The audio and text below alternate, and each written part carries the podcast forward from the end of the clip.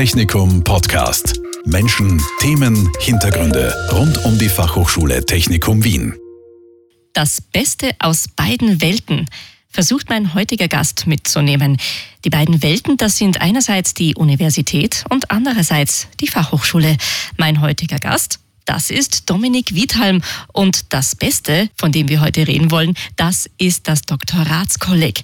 Eine Kooperation der Fachhochschule Technikum Wien mit der Technischen Universität Wien.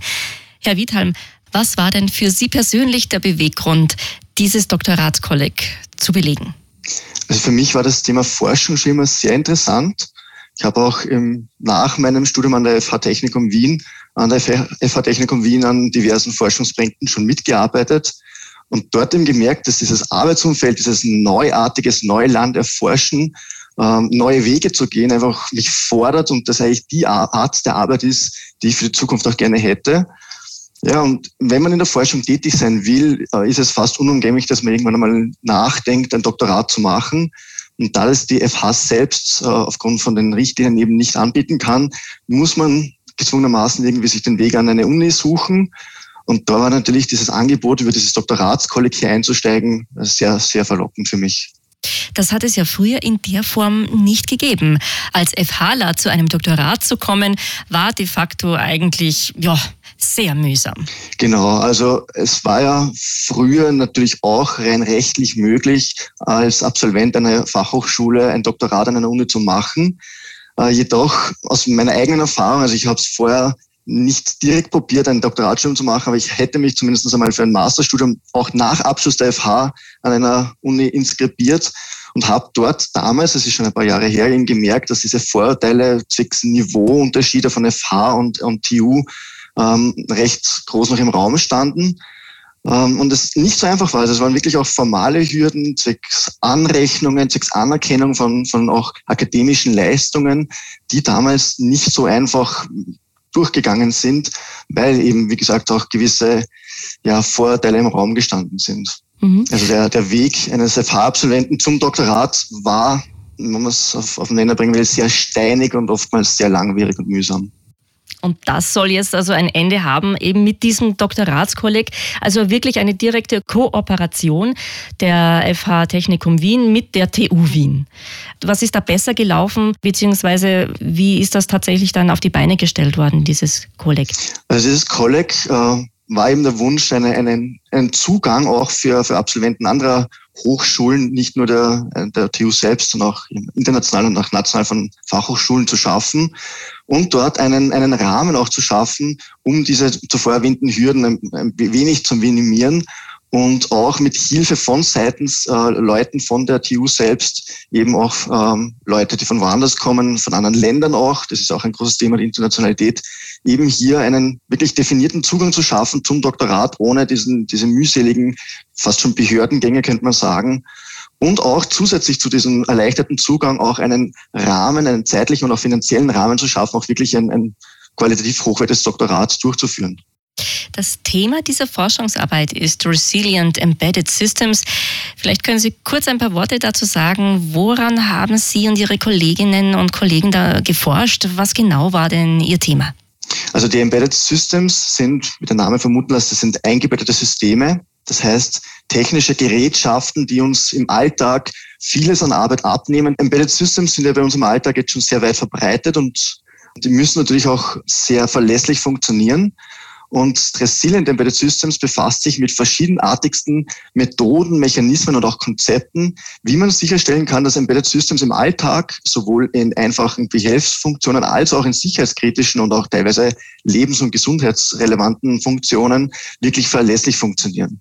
Also ein paar Beispiele zu nennen. Wir haben zum Beispiel einen Kollegen aus Kanada, der sich damit befasst, wie man in Zukunft die Entscheidungsfindung von selbstfahrenden Fahrzeugen auch mit ethischen Grundsätzen ja, verknüpfen kann, dass auch die Entscheidungen, die getroffen werden, auch ethisch vertretbar sind. Eine Kollegin aus, aus äh, Oberösterreich befasst sich auf der anderen Seite damit, wie man zum Beispiel die Funktion eines Herzens besser abbilden kann und somit auch in der Zukunft Herzschrittmacher und äh, andere Medizingeräte, die mit dem Herzen zusammenarbeiten, sicherer funktionieren. Und wir haben noch eine weitere Vielzahl an vielen Themen, die sehr tief auch in der Materie der Embedded Systems und eben dieser Resilient drinnen stecken. Was genau ist denn Ihr Thema? Ich befasse mich mit den sogenannten drahtlosen Sensornetzwerken. Das heißt, das sind kleine elektronische Systeme, die in zum Beispiel der Umwelt oder in gewissen anderen Prozesstechniken eingesetzt werden, um laufend äh, Parameter und Umweltdaten zum Beispiel zu sammeln und mit diesen dann Entscheidungsfindungen zu füttern oder auch diverse Vorgänge in der Natur zu analysieren und zu studieren. Mhm. Sie haben auch einige andere Studierende und ihre Forschungen gerade erwähnt. War das auch für Sie mit ein Grund, am Doktoratskolleg teilzunehmen, die Forschungsarbeit anderer kennenzulernen und auch ein bisschen mit dabei zu sein, wie die so arbeiten? Also natürlich ist es auch ein Beweggrund, weil als Forscher ist man ja generell recht interessiert und meistens auch nicht nur auf sein eigenes Forschungsgebiet beschränkt, sondern einfach weltoffen interessiert. Und da hat es mich schon interessiert auch, ähm, wie ist in anderen Kulturkreisen, in anderen Ländern die gängige Praxis ist, wie dort zum Beispiel auch die Ausbildung aussieht äh, und auch ein bisschen, wie sehr dann gewisse Vorurteile, die immer noch in den Köpfen der Menschen stecken, wie sehr diese stimmen oder nicht stimmen, auch hinsichtlich zum Beispiel religiöser Vorurteile, wo ich auch sagen kann, es ist für jeden Menschen sehr empfehlenswert und auch meiner Meinung nach gesund, einfach einmal mit anderen Personen zu reden und zu sehen, wie ticken die denn wirklich und wie denken die wirklich, weil unterm Strich ich habe erkennen können, dass eigentlich die Unterschiede sehr minimal bis gar nicht vorhanden sind. Was waren denn für Sie die größten Herausforderungen? Kommend jetzt von der Fachhochschule, die ja grundsätzlich ein bisschen anders funktioniert als eine Universität. Wo würden Sie sagen, waren da für Sie die Knackpunkte? Also bezogen auf die Zusammenarbeit mit anderen Studierenden, auch welche eben die von, von der Uni kommen, war die große Überraschung die, dass ich eigentlich keine großen Unterschiede erkennen konnte. Das heißt, ich habe mir dort relativ schnell auch ähm, Kontakte aufgebaut, weil es einfach auch Sinn macht, gerade bei den sehr schweren Lehrveranstaltungen der Eingangsphase, sich ähm, in Gruppen zusammenzubilden, gemeinsam äh, Lösungen zu arbeiten, gemeinsam auch zu lernen, gemeinsam zu, für, sich für die Prüfung vorzubereiten. Und ich muss eigentlich aus eigener Erfahrung sagen, ich konnte da auch in der Art und Weise, wie man die Probleme herangeht, gar nicht so große Unterschiede jetzt erkennen von den Leuten, die von einer Uni kommen oder von einer FH kommen.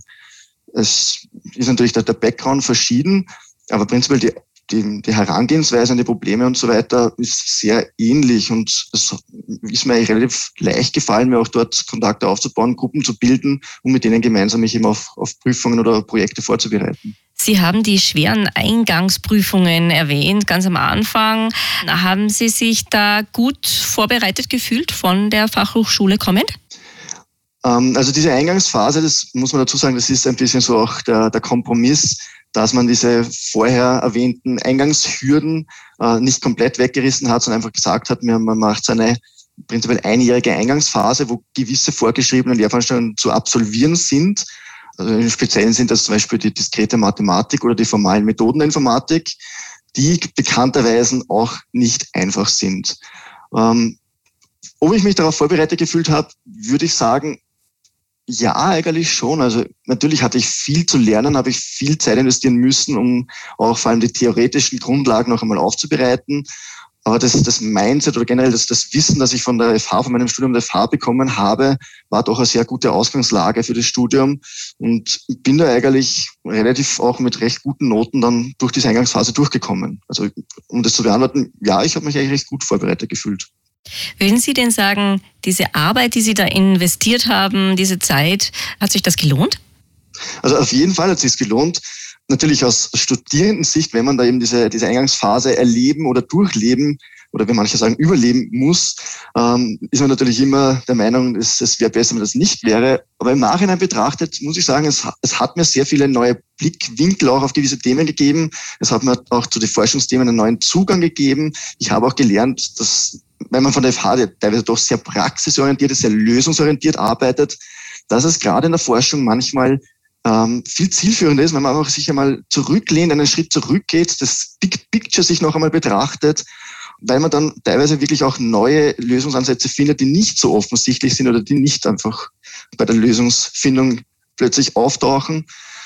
Und gerade diese, diese formalen Methoden und die diskrete Mathematik hat mir einfach auch einen neuen, auch formalen oder abstrakteren Zugang zu vorher schon anders gelernten Themen gegeben, was ich jetzt sagen kann, dass mir das wirklich auch bei meiner Arbeit jetzt hilft.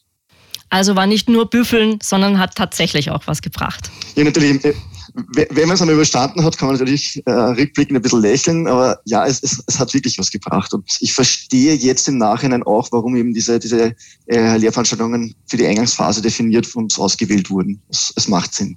Das heißt also, ein Doktoratskolleg das ist durchaus etwas, das Sie auch weiterempfehlen können. Vielleicht nicht für jeden Studierenden an der FH, aber vielleicht für wen genau würden Sie das denn empfehlen? Wer könnte denn davon besonders profitieren, Ihrer Meinung nach? Ja, ein, ein Doktorat oder generell Forschung äh, ist sehr empfehlenswert für Personen, die einfach wirklich wissbegierig sind, die auch gerne neue Wege bestreiten, die keine Angst davor haben, auch einmal Neues auszuprobieren. Man muss sich bewusst sein, ein Doktorat, wenn man an einem Thema forscht, ist auch immer die Gefahr doch gegeben, mit einem Thema irgendwo in eine Sackgasse zu geraten oder im blödesten Fall auch zu scheitern oder einfach herauszufinden, dass die Antwort auf eine Frage einfach mal Nein sein kann. Aber allein zu wissen, warum die Antwort Nein ist, ist schon wieder sehr viel wert. Und ja, für Personen, die einfach wirklich sich begeistern können für ein Thema, die sich da reinsteigern können, weil man muss sich bewusst sein, man arbeitet dann wirklich lange Zeit. Also wir, wir sprechen von drei, vier Jahren an einem Thema und man muss auch wirklich die, die Motivation aufbringen, sich da wirklich dafür zu, zu, auch zu motivieren, mit ein bisschen Euphorismus auch ranzugehen und da zu forschen. Das ist auf jeden Fall für Personen etwas, die nicht gerne Fahrpläne, sagen wir mal, abarbeiten, sondern auch wirklich einmal eigene Wege gehen wollen. Mhm, mhm. Alles klar. Ich glaube, das ist eine ganz gute Beschreibung. Wenn sich da jemand angesprochen fühlt, ja, genau so bin ich, dann kann er oder sie ja eines der nächsten Doktoratskollegs vielleicht mitmachen und sich dafür einschreiben. Dominik Withalm, ich sage vielen herzlichen Dank für dieses Interview und für den Einblick auch in äh, dieses neue Pilotprojekt, das Doktoratskolleg, eine Zusammenarbeit der Fachhochschule Technikum Wien mit der Technischen Universität Wien. Dankeschön fürs Interview. Danke von meiner Seite. Technikum Podcast. Menschen, Themen, Hintergründe rund um die Fachhochschule Technikum Wien. Dieser Podcast wurde produziert von Radio Technikum.